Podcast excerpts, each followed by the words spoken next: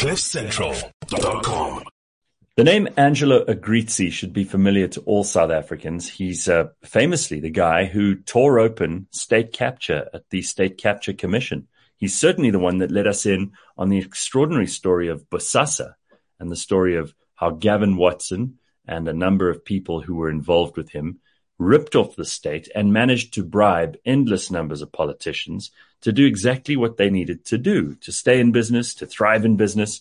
And there were small payouts that were a very uh, negative result of that. But for the politicians who were receiving them, it was uh, it was the whole reason that they were in politics.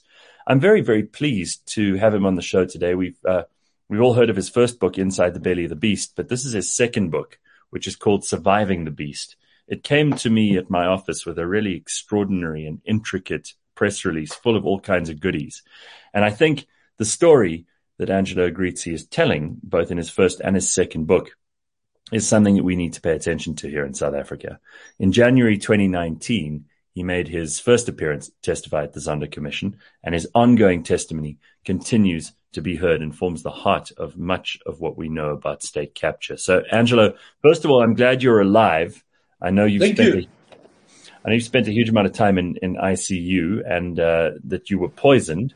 And I'm I'm curious as to first of all how you're feeling because I heard that you couldn't uh, testify in person uh, the last time they asked you to come. Are you feeling better? Yeah, I'm getting there slowly but surely. I mean, it's a long, long haul, you know. Um, Yeah. I, I, I feel better, but uh, you know, it's oxygen and it's tablets and it's injections and it's the whole rigmarole. You know, I can hardly walk on my feet, and uh, yeah. So doing an interview in that for an hour, maybe two hours, you know, I can push myself in that. But Yeah. then after that, I'm buggered for the rest of the day. So unfortunately, I don't have the energy levels I used to have and that type of Sure. thing. Yeah. So, Angelo, first of all, I mean, being a whistleblower in this country, they keep telling us that whistleblowers are heroes. But if you could go back and, and switch it off and do something different, would you have done any different? Because your life really has become a whole lot worse, a whole lot more complicated. And people have been calling you things. You've had to deal with a huge amount of opprobrium on social media. Uh, a whole lot of people have, have been trying to kill you. Uh, life has not got better for you since being a, a whistleblower, despite what they say in the press about, you know, oh, be a whistleblower, be a hero, save the country. It's probably impacted on you in a really negative way if you take it all into consideration. Most definitely. I mean, if you look at it, Gareth, I mean, um, what we did was we went out there and we told the truth. And nobody's ever Yeah. questioned that. Nobody's ever questioned what we've said out there. Um, and yes, life has been very difficult for all the whistleblowers. I mean, you must remember that after they arrested us in, in February, just after my testimony, my first of testimony, uh, the other whistleblowers all got cold feet. They all, and rightfully so, because they saw what was happening to us. Um, you know, there we were being arrested for telling the truth, for going out there Yeah. and, and being honest with everybody. And uh, yeah, you know, that it, it's been very hard for all the all the whistleblowers. Unfortunately, we lost one of our stalwarts as well to COVID. And uh, yeah, but uh, it's been a fight and a battle. Listen, I, I, I want to go back into the story in a minute and we'll talk a bit about Bosasa and, and find out about your relationship with Gavin Watson and various other Yes. people in politics. I don't want to necessarily go over the testimony you've already given, which people um, who, are- who are interested, and I hope it's a lot more people than are disinterested because otherwise our country's in even more shit than we think. You're right. Um, but I, but I'm interested in your own story. So so just tell us a little bit about you. You know, kind of where you come from, your family background, a little bit about your own history, and and much of this you cover in your first book. But give it to us for people who don't know anything yet. Might want in a to. nutshell. 14 years old, I started working in a place called Germiston, of all places. Grew up Yes. in Germiston. My mother was a nurse, my father was an electrician, and uh, my father was an immigrant. My mother was South African. And uh, yeah, I, I grew up working in a bakery and then into the restaurant trade. Did my stint at hotel school. Um, got expelled from hotel school because I didn't want to. I, did, I wasn't at studies. I was always working because I needed to earn money. And um, from there, started a restaurant and then into the industrial catering for the mining industry. From the mining industry, I then got involved with uh, some uh, facilities management companies. And from that, I then happened to join up with Bosasa, or Dyambu those years as it was called. And I, I've been, Right. I, I, I basically ran operational management for Bosasa for the better part of 20 years. And uh, my responsibilities were all operational, quality control management, and uh, delivering delivering a product um, that the client paid for. So, in terms of the service delivery, and you'll pick it up, Darren. Uh, wherever you go, your, people will tell you that uh, Gareth, um, that the service delivery was impeccable, and there was always um, whatever we, we said we'd give, we gave. So, Angelo, I mean, this is not a this is a humble story of someone who really worked hard to get ahead, mm. and someone who had who had to earn everything that they got in their lives. It's also not the yeah. story of someone who was involved with gangsters and and and and bad people, or or you know tried to wheedle his way into politics or into business. You you kind of everything you did along this path was a story many of us can be familiar with. It's probably the story of many other South Africans. So when it all ended up in this extraordinary web of deceit that is Bosasa, and we'll unpack that in a second. It must have been shocking, not just to everyone around you, but to you. I mean, this is not something you wanted to be involved in. This is not something that you knew about from the outside. You're 100% right. But you see what happens, Gareth, is that it, it slowly encompasses you. It, it, slowly, it starts off with, with Gavin Watson saying, yes, 10,000 Rand, uh, go buy your kids something nice and then it's, mm-hmm. it's cash, and then it's this, and it's that, and it's this, and slowly, slowly, you get you get caught, caught in this in this miry pit, uh, you know, vipers, and yeah. you're stuck in this. And then when you try and get out, you, you get cautioned, and you get told, well, listen, yeah, there's a brotherhood here, and uh, mm-hmm. uh, there's a pact between us, and please don't break the pact. I'll, I'll never forget being called to the Michelangelo by the brothers. Okay, I called him the brothers, the Watson brothers and at the mm. Michelangelo, I was sat down and I was told categorically, look, you, you're either in the pact or you're out the pact. If you're out the pact, walk now and, and we'll deal with it. But if you're in the pact with us, then you've got to stand with us through thick and thin. And, and that's what happens. And, and you know what? When you start, when you move out of that pact, all hell breaks loose. You know, then, then you have the taping incidents, you have uh, blackmailing, you have threats, you have that all that type of thing. I mean, we, we, we've gone through a lot of threats as whistleblowers. Messages on our yeah. car windows. Um, you know, the, the, gangsters that approached us that we, you know, that we had to confront face face to face. Um, yeah. You know, the shoots of the world, that type of thing. Uh, not pleasant. I mean, the hijackings, they're staged. Um, if you go through the book, you read, uh, if you scan the QR codes, which is why I put them there, that you can yes. actually hear the director saying, listen here, tell Angelo we don't want to have another funeral. You better keep quiet. Or, uh, you know, to warn Angelo that if he, he, carries on talking at the Zondo Commission, we will actually, um, you know, open up a prison cell door and get a prison to come and deal with him. Things like that. So that, that's what we've been through, yeah. But that's you know, the cult environment it is, you know, just I, like I, any so, other cult. I'm so glad you brought up those QR codes because it's something that I haven't seen in a lot of books and it's really quite original. And what it does also is it gives people access to the first-hand information that so many books have to transcribe. Some of them have to rely on secondary sources. You can go straight to the stuff. And I think it's fascinating for people who really want an insight into how this, this, uh, state capture world and the criminal underworld and the, the kind of nefarious business that is done. I say business in inverted commas because it's really just yes. corruption. Um, but the fact that you let us into that and we can actually hear the voices of these people is quite jarring. I mean, I've, I've read books before where you can imagine stuff, but you don't actually hear the voice the way that you had to hear it the first time you pressed play on a voice note, for example.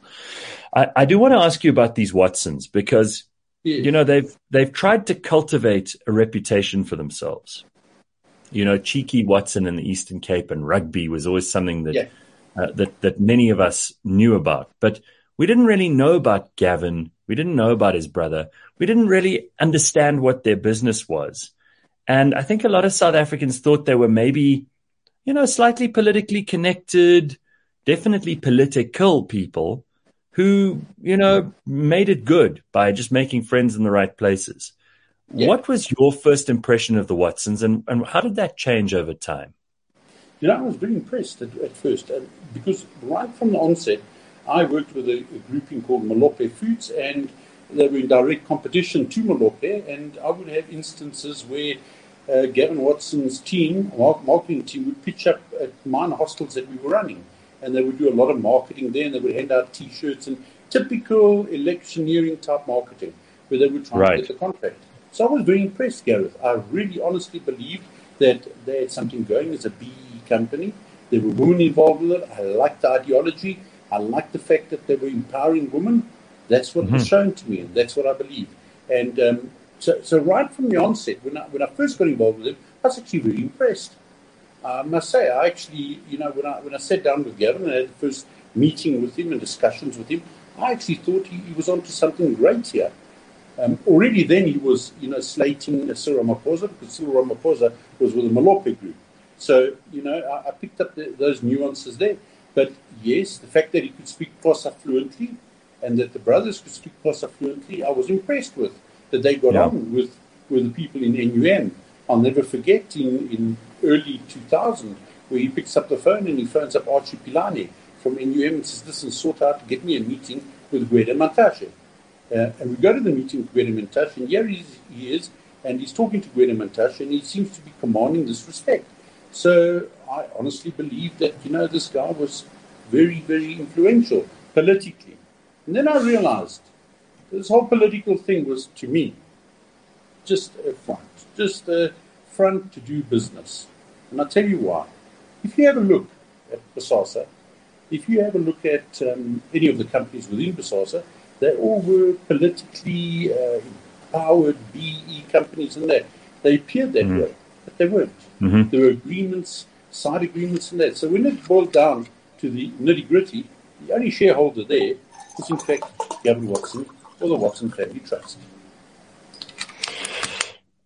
Well, you know, what interests me so much about this is that there's probably a lot of it going on that we still don't know about. There, there certainly Thank was you. at that time. It wasn't just BOSASA. It seems so easy to pull the wool over these ANC idiots' eyes. I mean, they were all quite venal. They would have taken, I remember you talking about Nomvula Mokonyane and a box of meat.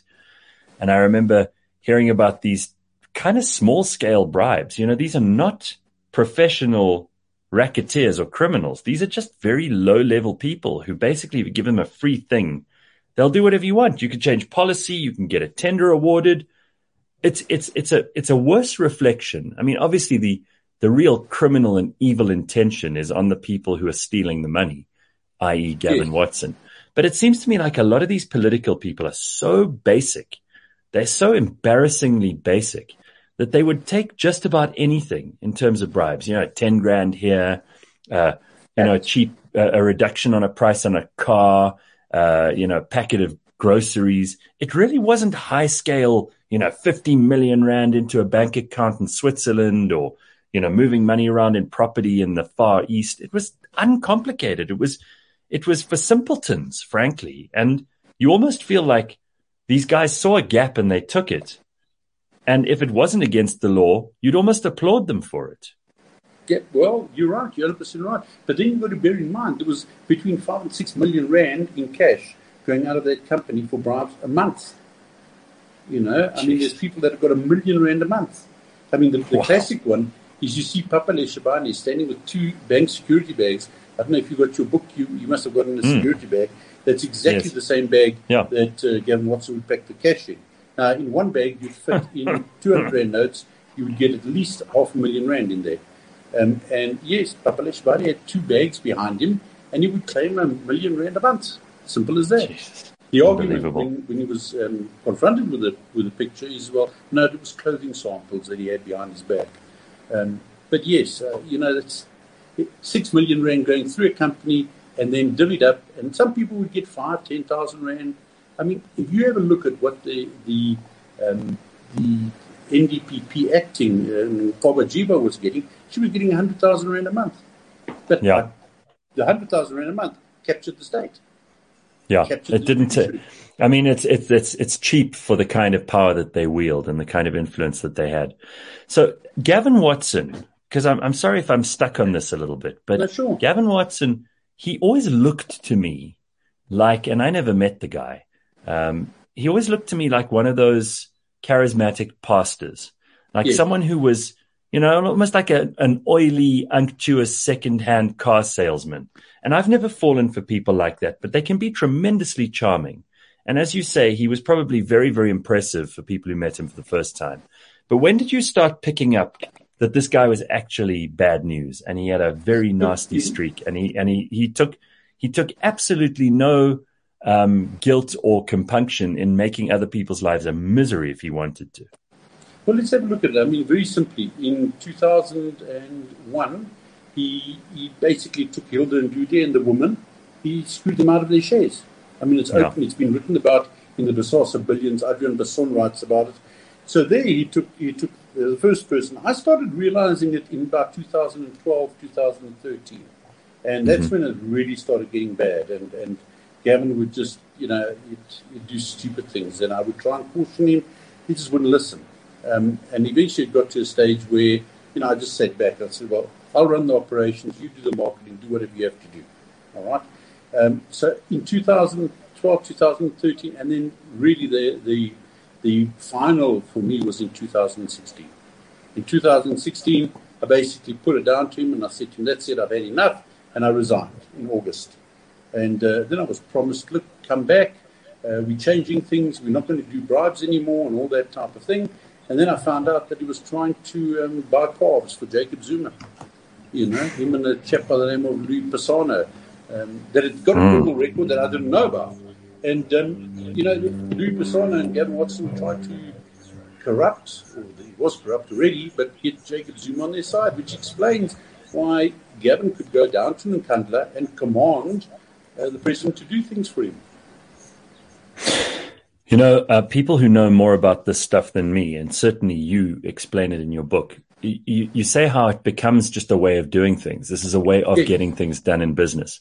And you just have to bribe the right people and you have to keep some cash in a big room. I mean, the descriptions that you've given of the kind of money yeah. that was flowing around is just to ordinary people who work hard for a wage.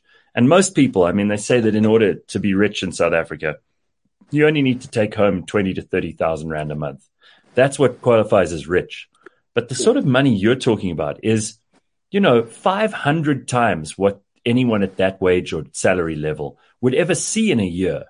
Um, it, it, it must have been extremely sexy. It must have been extremely alluring. And even for someone who is born and raised in an honest household and someone who knows when wrong is wrong and right is right, this must have seemed like the way that business was done. Because if these powerful guys are able to pull it off, and you know, you can speed dial Jacob Zuma and you can call up Nomgcobo Jiba and people like that, you must have thought, well, this is clearly how it's done. This is this is what happens in this business. So for a while, you must have felt I'm in the right place. I have yeah. a chance here to make to make some serious money. This is how South Africa works. I'm going to be part of this. When did it all flip though for you? When did you start thinking, "Oh my god, I could be implicated in crime. I could be, I could be someone who's on a target list here. I could be in very serious trouble. This could ruin my family's lives. When did that happen? Well, that happened in early August 2016. So in August 2016, I said, well, that's it. I've had enough of this. I spoke to the family and I decided that's it. I'm walking away from this. Unfortunately, my own stupidity, loyalty, uh, Cheeky Watson and myself had a good relationship. He came and visited me, and he wanted to, um, you know, a chat with me. And eventually, he spoke a hole in my head, and I was promised that this thing would turn. I then went back. By November, I remember I sent an email, and I think I've got a copy of it there, where I said to Gavin, "This is not working. Um, this is not what you promised me, and I'm not happy." And Gavin just responded, "Turbulent times." I then carried on. It was my family. My, my son got married. I had people from overseas here. And um, Dr. Smith called me in. And old Dr. Smith I, I trusted. And I, I, saw him as a mentor. He had cancer and he called me into his house on the 16th of December, public holiday. And uh, he sat me down and he spoke to me. And um, I said to him, I said, Doc, that's me then. I'm not going back. And then what happened was, you still debate this with yourself and that. On the 25th of December, I went into hospital, I booked myself in. I'd been walking around, I hadn't been feeling well, and they found a tumor on my heart. So they said, Well, we've got to remove it. You've got a 50 50 chance. I went into a coma. I crashed on the table. They got the tumor out eventually. And um, in the process of that, I was in a coma, in an induced coma. Mm. I came out of the coma, and we found out that um, Gavin Watson had tried to claim my life insurance, the key man insurance on me. So that was 35 million rand. And, um, and that was a decision then that I then took to say, well, I'm not going back. And eventually, after a whole process, eventually, the my official uh, dis- disconnect with the company happened in March. Um, but I didn't go back at all. I, I just refused to go back. Um, and yeah, that happened then. And then Gavin called me in and said, Look, I'm going to sort out things here. I'm going to clean up this company. Um, but please, you know, just, just stay at home, relax, don't do anything. Um, you know, uh, uh don't, don't, don't open the can yet. Right? Let me mm. fix up things. And I said to him, I said, Gavin, you know, quite honestly, I'm not happy. And um, then there were other whistleblowers that had been targeted. So then I had to call in, and I must say, the one group that stood up and stood by our side was Solidarity. And they oh, yeah. stood by our side and they helped some of the other whistleblowers. Obviously, they couldn't help everybody. When um, you say helped, uh, like what kind of help? Well, advice, legal advice, and, and protecting them, really. Um, you know, they tried to, I'll give an example. They, there was, there's even a murder involved in this whole thing mm. that was covered up as well, in terms of uh, one of the whistleblowers' brother that was actually murdered. We know, we knows, we know. He was poisoned. He ended up murdered. Anyway, um, they use a lot of dodgy characters, these motorbike gangs and that. They use them. Um, and they pay them heavily to, to keep mm. us quiet or try to keep us quiet. They got to the stage where there was one gentleman, Andres Diaga, who was employed by the Watsons to intimidate us, that I ended up going to, I heard he was in hospital. And I actually went to hospital to go and confront him with uh, another whistleblower, Andries van and we warned him. And he turned around to us in bed and he looked at us and says, Well, I'm just getting paid to do a job. What can you do? So we left the guy. And, and it's like Mikey Schultz. Mikey Schultz was offered money. He, he, wanted to kill us. That's the rumor we got. So we confronted him. It's in, in the belly of the beast. We confronted mm. him and said, Listen, you want to shoot me? Please just don't miss like the Kebbles. All right? Uh, sure. Please, you know, shoot me right here. Met him outside the school he picks up his kid, and I said, Here I am. He was with his cohorts there, and uh, nothing's ever happened to that. He's been very quiet. So, you know, there's, there's been a lot of that. And with the Watsons, quite simply, I mean, they're annoyed with me. There's the wind farm, which they bypassed every single rule in the book in terms of the EIA. Um, mm-hmm. they, they try to get people to sign it off. It was shut down. They, they they just break rules, and because of their political connections, they think they can get away with it. Now, they, they did think they could get away with it. How far did their tentacles reach? Because you mentioned the NPA, which is obviously, you know, they're, they're the ones who kind of have all the scope to decide what they're going to prosecute and what they're not going to prosecute. Now, yes. if you if you've captured the NPA, the National Prosecuting Authority, you don't really have to worry about the law, do you? Because they're the only ones who can issue a, a, a, charge or a warrant, and they're the only ones who can go after people who've broken the law. And if you've got them on your side, you're kind of immune. That's exactly what happened. You explained to me, Gareth, how is it possible that you could get the docket on Bosasa? It was given to me personally at the Sheraton Hotel by Dudu Myeni. How did Dudu Myeni get access to that docket? And it's proven because the, the investigators, and they're really sharp, at the commission, I must give them that, went, Frank Dutton and the team there went, they took the, the documents that I'd given them, because I'd taken photos of the documents, and they compared mm-hmm. them. They picked up the carpet in the background of the photograph being the Sheraton, the date and timestamp. When they checked, Dudu Myeni had been booked in there. So all the evidence was there. Then I ask another question. I ask you another question. Just recently, there was a raid arranged on Dudu Myeni's house in mm-hmm. Richards Bay a whole team of hawks go down there with one of the whistleblowers, Richard le Roux, in the vehicle with him. They go down to there. They've got a warrant from a judge in the High Court in Gauteng. They get to Richards Bay. They said, listen, let's just ratify this warrant with a local magistrate as well so we know we're above board. They do that. They get the ratification from the local magistrate as well. They start the raid. One phone call is made, and the raid is ended.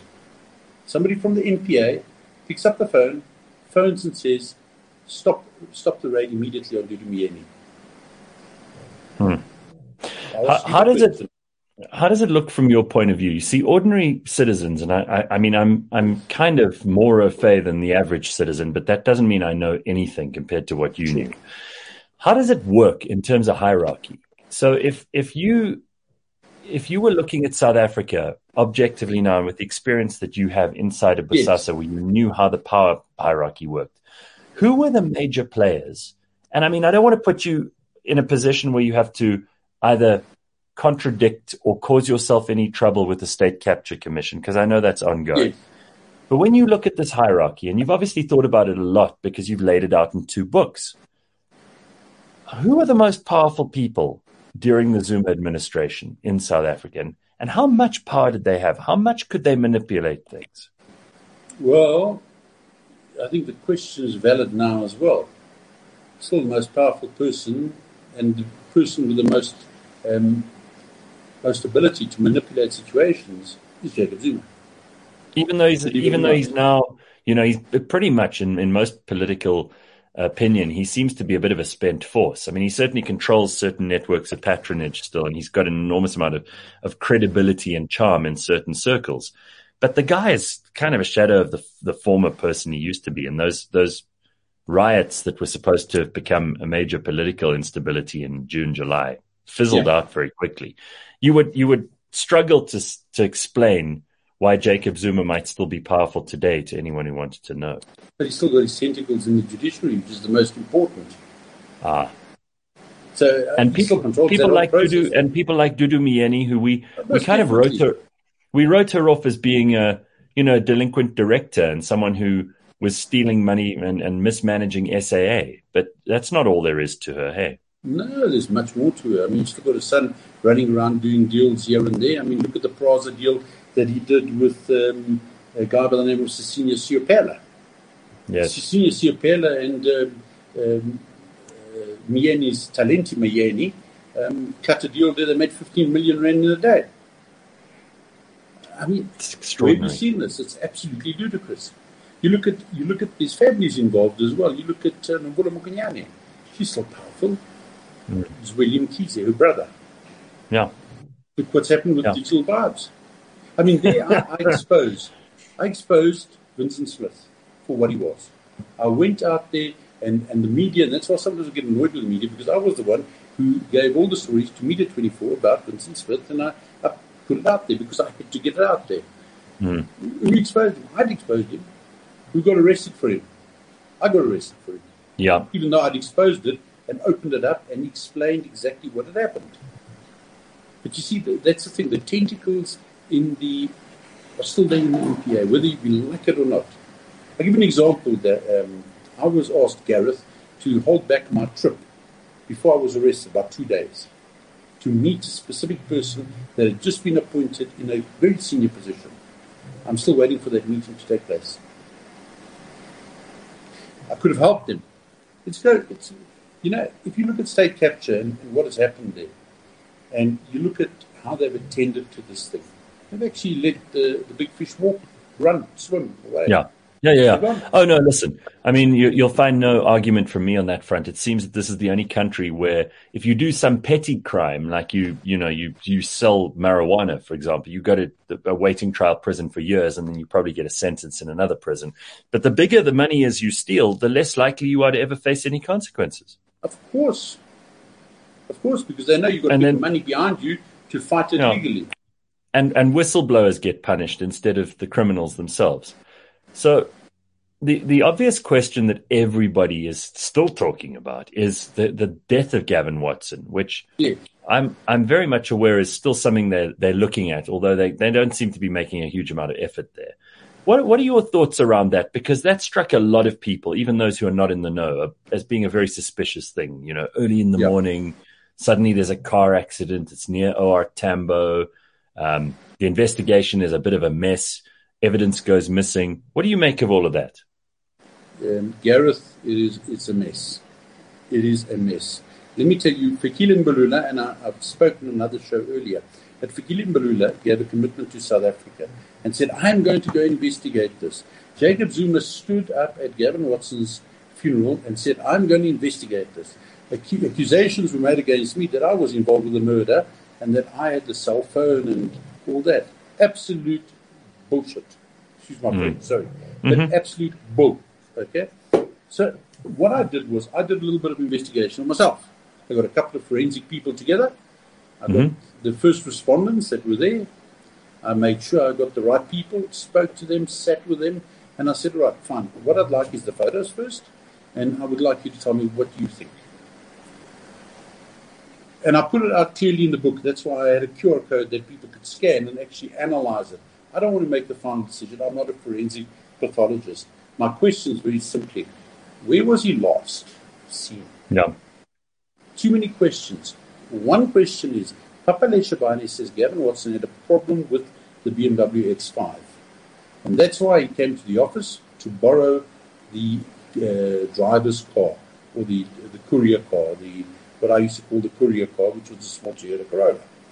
Mm-hmm. Um, the Toyota Corolla was used that day only by Gavin Watson because the next thing is Jared Watson, his nephew, says, no, no, Gavin had not been driving his BMW X5. It had been parked for months since the liquidators took over. So how is it possible? Papa says, no, the car was in for, it had problems, it had to go for repairs. Luckily, mm. I was the one who bought that car, so I went to the dealership and asked, "Can you see if there's any problems?" You know, with BMW Connect, they can basically log into the car. There's absolutely no problems with that BMW X5. Right. Okay. So that's the first question. The second thing, and I put it out on the on the slides in the QR code. If you have a look at the Toyota's battery, what happened to the battery? It's just one aspect. There's a lot of little aspects. Mm. Have a look at the wound on the neck. Have a look at the blood loss.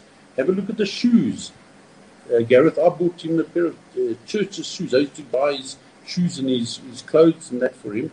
Um, he had very specific taste. Church's shoes from London had a double buckle on it. Yet in mm-hmm. the photo, the, the shoes are off, but the buckles are done. It's very, very strange. How so, would you take the shoes of a dead man?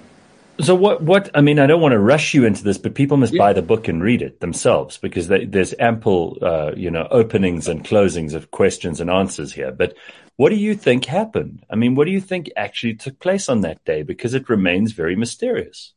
Well, it is very mysterious, and um, there's been a cover up. Uh, let's put it this way: I don't think it was the the accident scene is the second scene. And, what do you uh, mean? You I mean, I, uh, help me help yeah. me understand this. I know we're jumping the gun, and you and you're now yeah. theorizing, but uh, this is what people love, right? Everybody loves a good crime and a good mystery. So what's your what's your if you were the detective in this story, how would you put this together?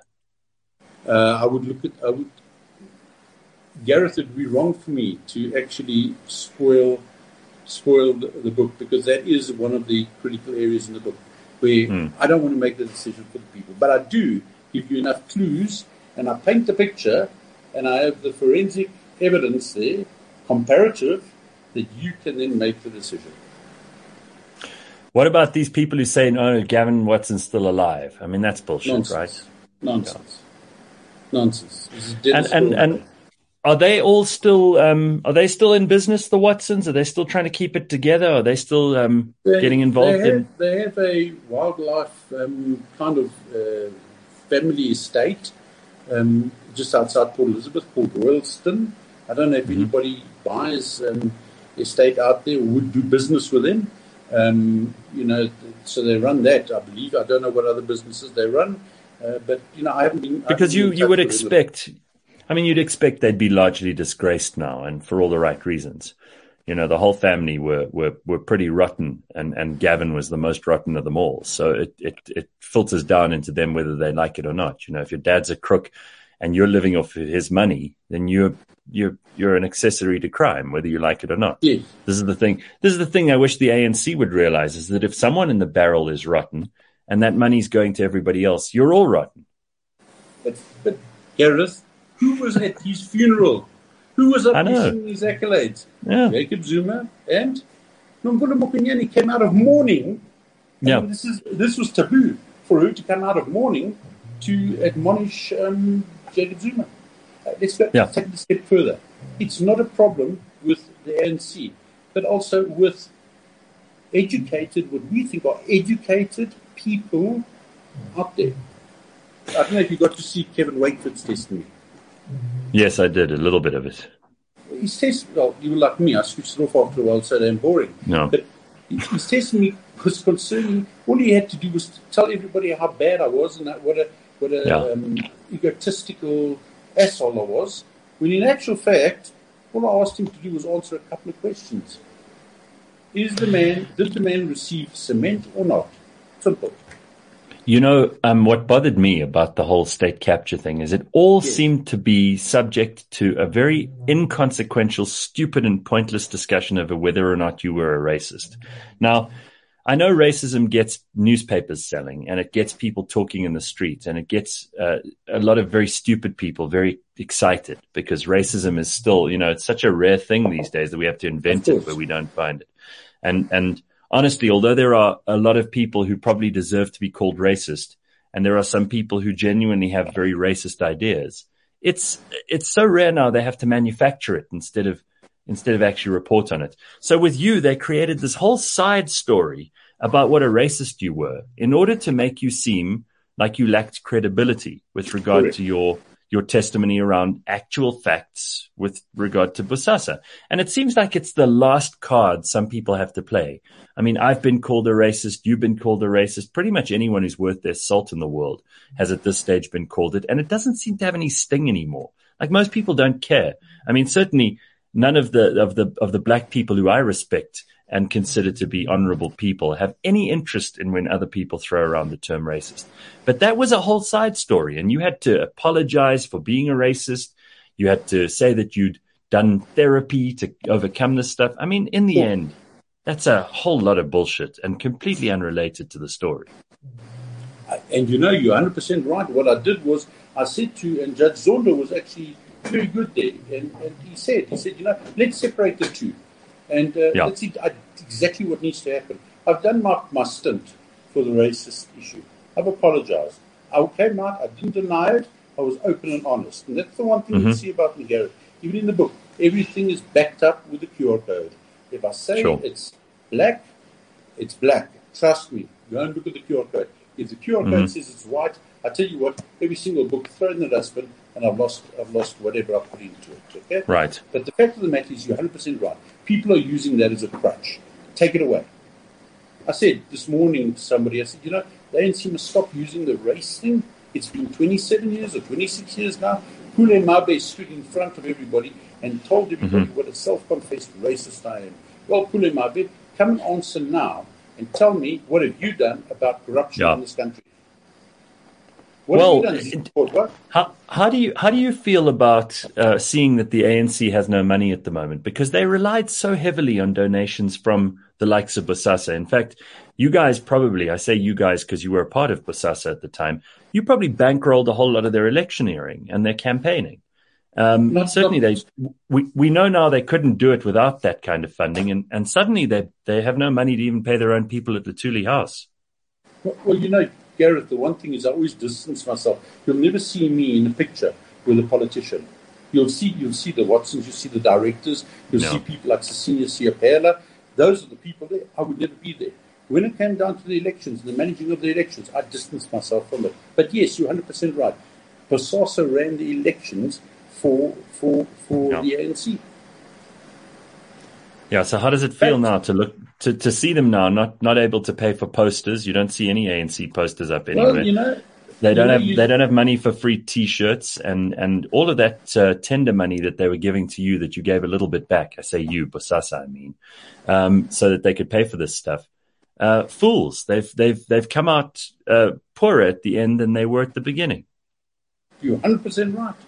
Hundred percent right. Can't argue. They're probably they're probably knocking at the door at the moment of the Watson said, Well, you know, now what?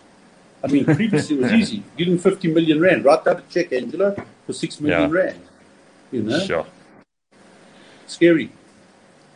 I, th- what I love about the book too is the way that you've actually got screenshots of all the the, okay. the WhatsApp con- the WhatsApp conversations. You know, it is a it's it's great to be alive at a time where technology can help us or can can cause trouble for us. But it's also great if you're writing a book like this and people keep saying, "Oh no, you, that's not true. You can't prove that," and you can actually show them the the date time stamped screenshots of WhatsApp yes. conversations. It makes your job a whole lot easier as someone who just wants to tell the truth or wants to tell the story as you see it.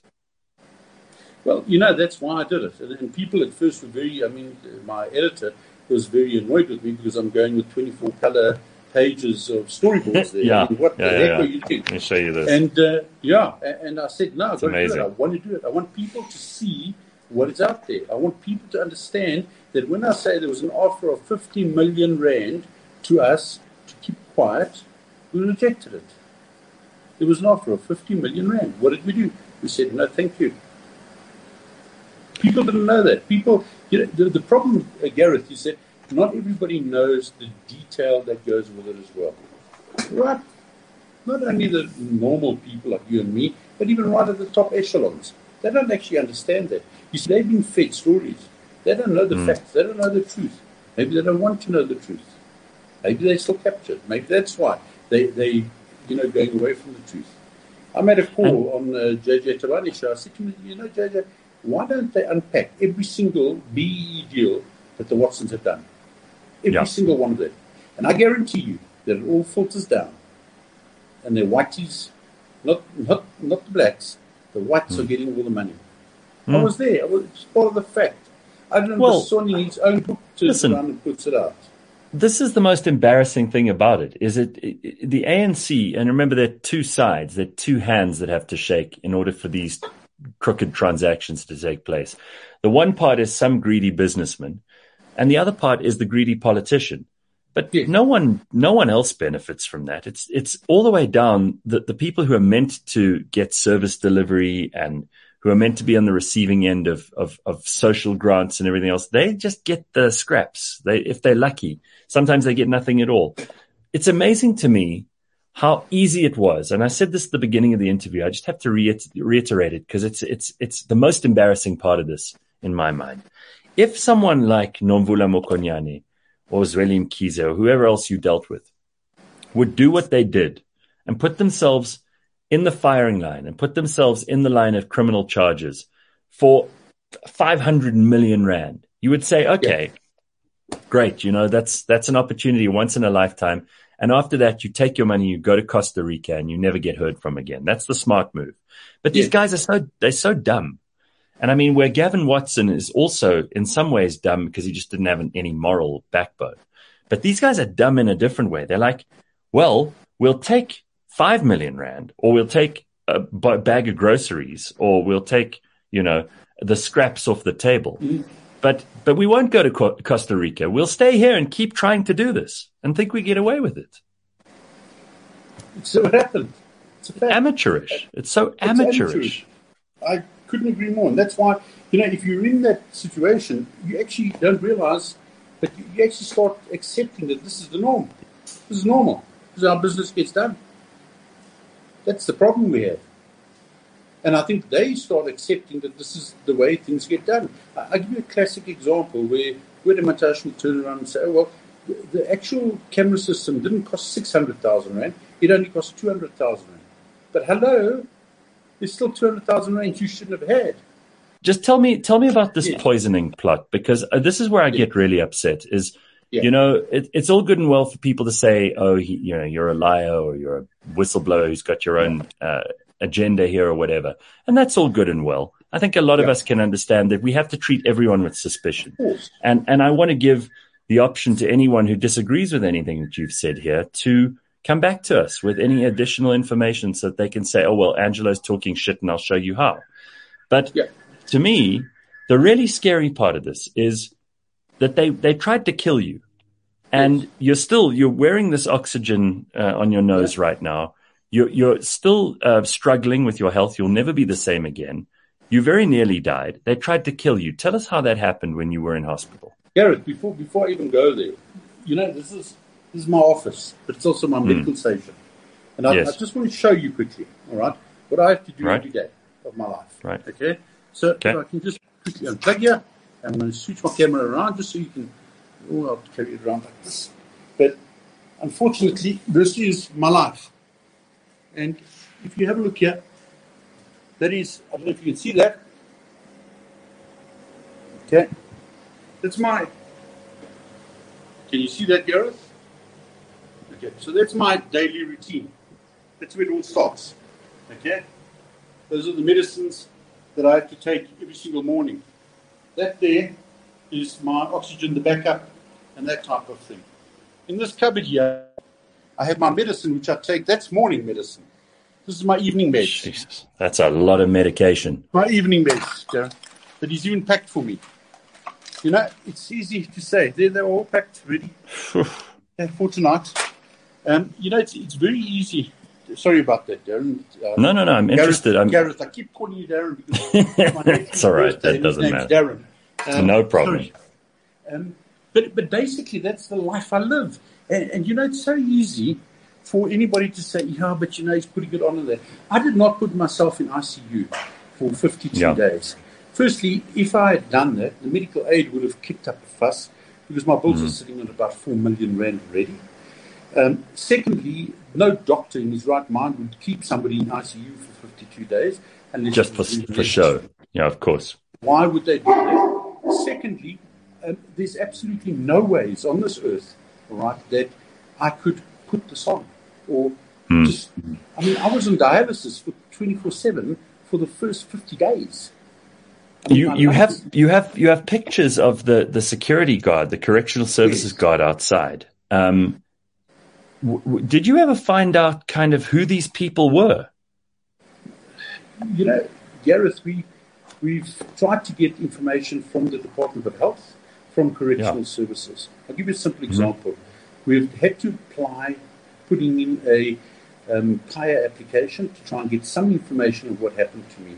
I even published letters that I sent to the doctors that apparently treated me at Baragwanath because I was left to die at Baragwanath. It's by Yes. chance that somebody picked up that I must have a private doctor and then got hold of the lawyers and then transferred me. And the correctional services told everybody, no, his family requested him to be transferred. That is so untrue. My family didn't know where I was. But, you know, at the end of the day, I mean, what happened that night, and it's in the book, I don't want to go into too much detail, but I'll give you a simple scenario. I'm going to put another picture. I put all my blood tests up on the QR codes, every single one of them. Yeah. Anybody can go into them. I've redacted my ID number and my address, but you can go through the blood tests as much as you want. Have a look at them. Um, Right. I've, I've put it up there for everybody to see. I've put up there the comments from one of the doctors on the histo- histopathic uh, report where they did a whole thing. And they said there's definitely been some chemical irritant. Um, it's all up there, so you can see it. And, and for the cynics out there, yes, maybe I'm putting it on. Maybe I'm putting it on. Uh, I just find it very difficult to have to keep up a show like this for nearly eight months, nine months, now that I'm out of. Well, you know, the real cynics will say, well, Schabir Shaik is still putting on a show for, you know, upwards Yeah. of, uh, what is it, 12, 14 years now. And nobody believes a, a word he says. So, Angelo, how about your own, your own life, your personal life, your family, Yes. your friends? What's happened to that? Because that's something, while this book is fascinating and the story is, is really intriguing and it's terrifying in some places, and you've put lots of evidence in here, I feel like there's there's a lot that you've left out because it's personal, because it hurts, because it's changed your life, because it's hurt people around you who weren't involved. And a decision to become a whistleblower is a tough one because you're not just thinking about yourself. No, no, of course, and, and I think the impact on my family has been widespread. Um, you know, even even the fact that I walked my daughter down the aisle um, for a wedding, I took off my oxygen and I had a whole team there to help me, and I walked. The aisle was 50 meters long, and I walked maybe 15 meters before the, the pastor and my son-in-law realized, listen, he's not going to make it. Let's go fetch him. And they brought the oxygen pipe to me immediately. But immediately, I mean, people were then making comments that it was seen in Franschhoek without oxygen. It's totally untrue. Um, uh, at the end of the day, uh, my life has been messed up, but I've committed and I've, I've given my life to sorting this out, to unpacking state capture, to unpacking what had happened. And uh, Gareth, I'm, I'm not going to rest until it's all done properly. Um, Are they all are they all okay? I mean, are, are, are they are they with you on this? No, the they family? are. No, they are. They fully back me. I mean, we have we have differences of opinion now and again, like any good Italian family would. We have our arguments in there, and uh, you know, we we have our, but we are very close as a family. Thank God.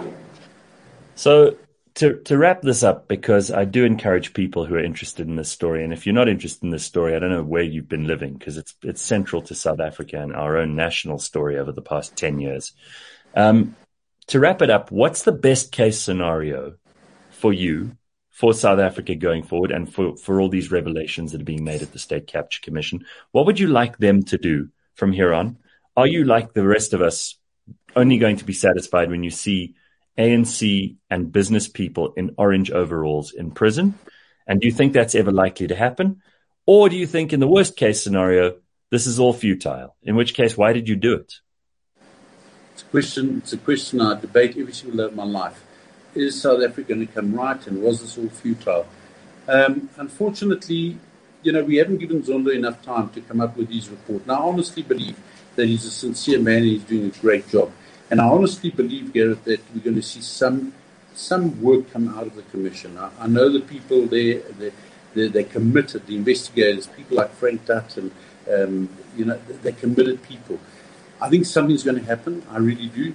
I don't know if we'll get convictions in that. Quite honestly, I have my own opinion on whether it'll be worthwhile even trying to convict everybody. But maybe what, what we should look at is, is taking this as a lesson and um, getting the money back from those people. That to me would be the best. I don't see us getting convictions. Our justice system is just too slow and just too lethargic to be able to do that. I, I, certainly hope for you and for all of us that you're right. And, and I do hope something comes of this. I think Judge Zondo is trying his best. It must be the most horrible job. You know, I keep thinking what an awful, awful day he has ahead of him every day. And it just seems never ending. No, and it doesn't seem ending, does it? No. I mean, I'm busy right now. Right now, I'm doing an affidavit for the Zondo Commission on another matter. Um, so you know, it doesn't seem to end, does it? And have you have you got have you got some money? I mean, have you have you got money to live? Because obviously you can't work now. There's there's very little you can do with your time except put a book together, put two books together, and, and yeah. talk to people like me. The rest would be very difficult for you. You can't go to the office or anything. Well, there's not much left. I mean, we had to look after 48 whistleblowers' families. I mean, there's people, there's kids that needed to go to school. There's um, food that needed to be put on the table. There was some medical aids we had to pay for people. So, yeah, no, look, it's been very, very tight. And, and we've got a good team. We've tried. I mean, we've disposed of most of our assets, most of our pension funds and that um, in the fight. I mean, it's a massive fight. Um, what I do is I, I, try and do some talks and some motivational things. Um, but 90% of the times I don't charge for them anyways. Yeah. So yes, we got to, we, we are busy with one or two projects that we hopefully will get off, off the line in terms of marketing and that. And uh, yeah, we you know we, we try we we survivors. We, we're not uh, victims. We are all survivors. Well, congratulations on your second book and, and on the Thank first you. one.